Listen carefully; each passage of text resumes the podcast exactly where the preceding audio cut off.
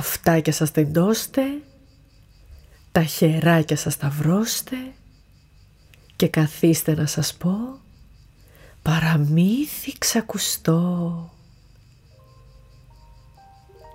Ένα δέντρο όλο χρώμα.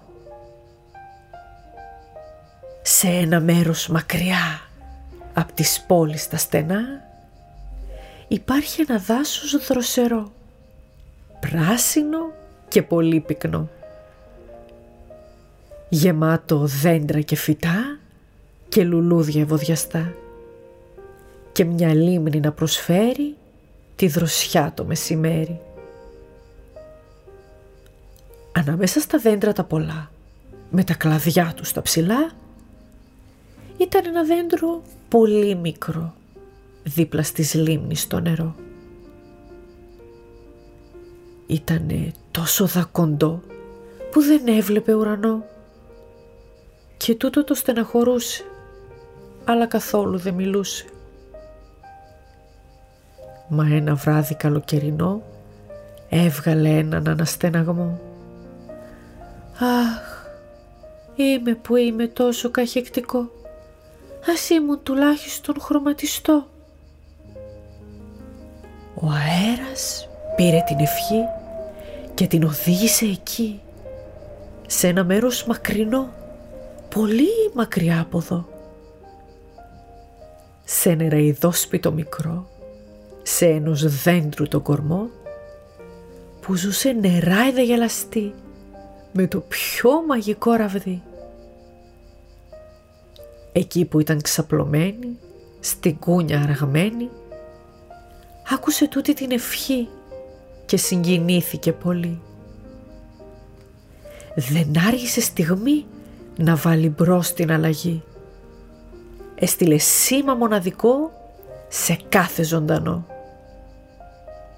«Καλώς ήρθατε εδώ. Έχουμε έργο εξαιρετικό». Τους εξήγησε γοργά τι ζητούσε από αυτά.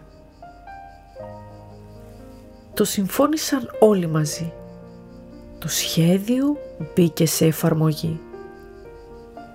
Μέσα σε ένα βράδυ όμορφο ζεστό θα άλλαζε το δέντρο το μικρό.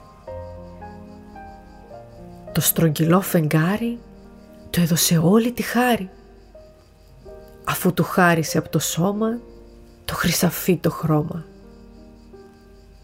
Στη συνέχεια ο ουρανός, αυτός ο μέγας αρχηγός, του χάρισε χρώμα μπλε βαθύ με ένα πινέλο αρκετά βαρύ.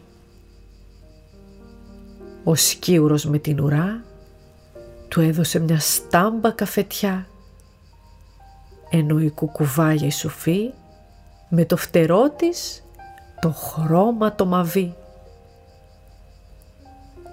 Ένα καναρίνι από πάνω πέταξε και λίγο κίτρινο του έσταξε. Αμέτωχα ούτε τα φλαμίγκο μείναν.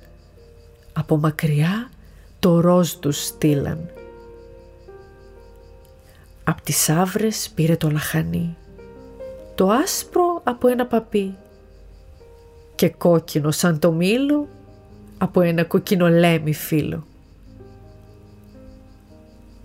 Πήρε από τις πασχαλίτσες, τις μαύρες τις βουλίτσες και τις κίτρινες τις ρίγες από τις μέλισσες και τους κυφίνες.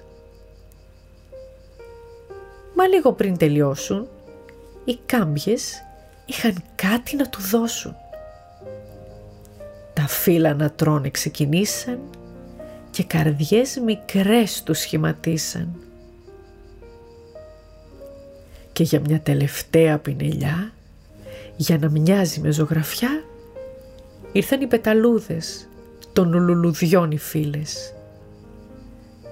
Άρχισαν να πετά.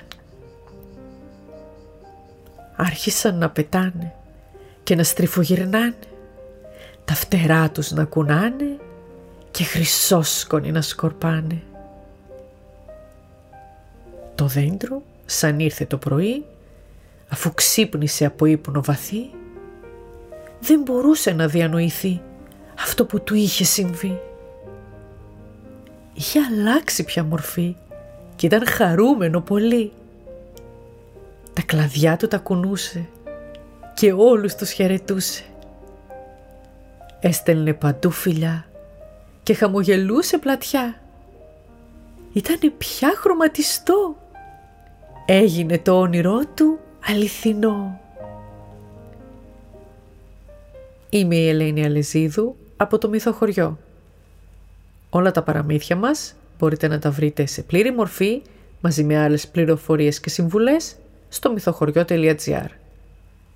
Ακολουθήστε μας στα social media και ακούστε το podcast του Μυθοχωριού στην αγαπημένη σας εφαρμογή.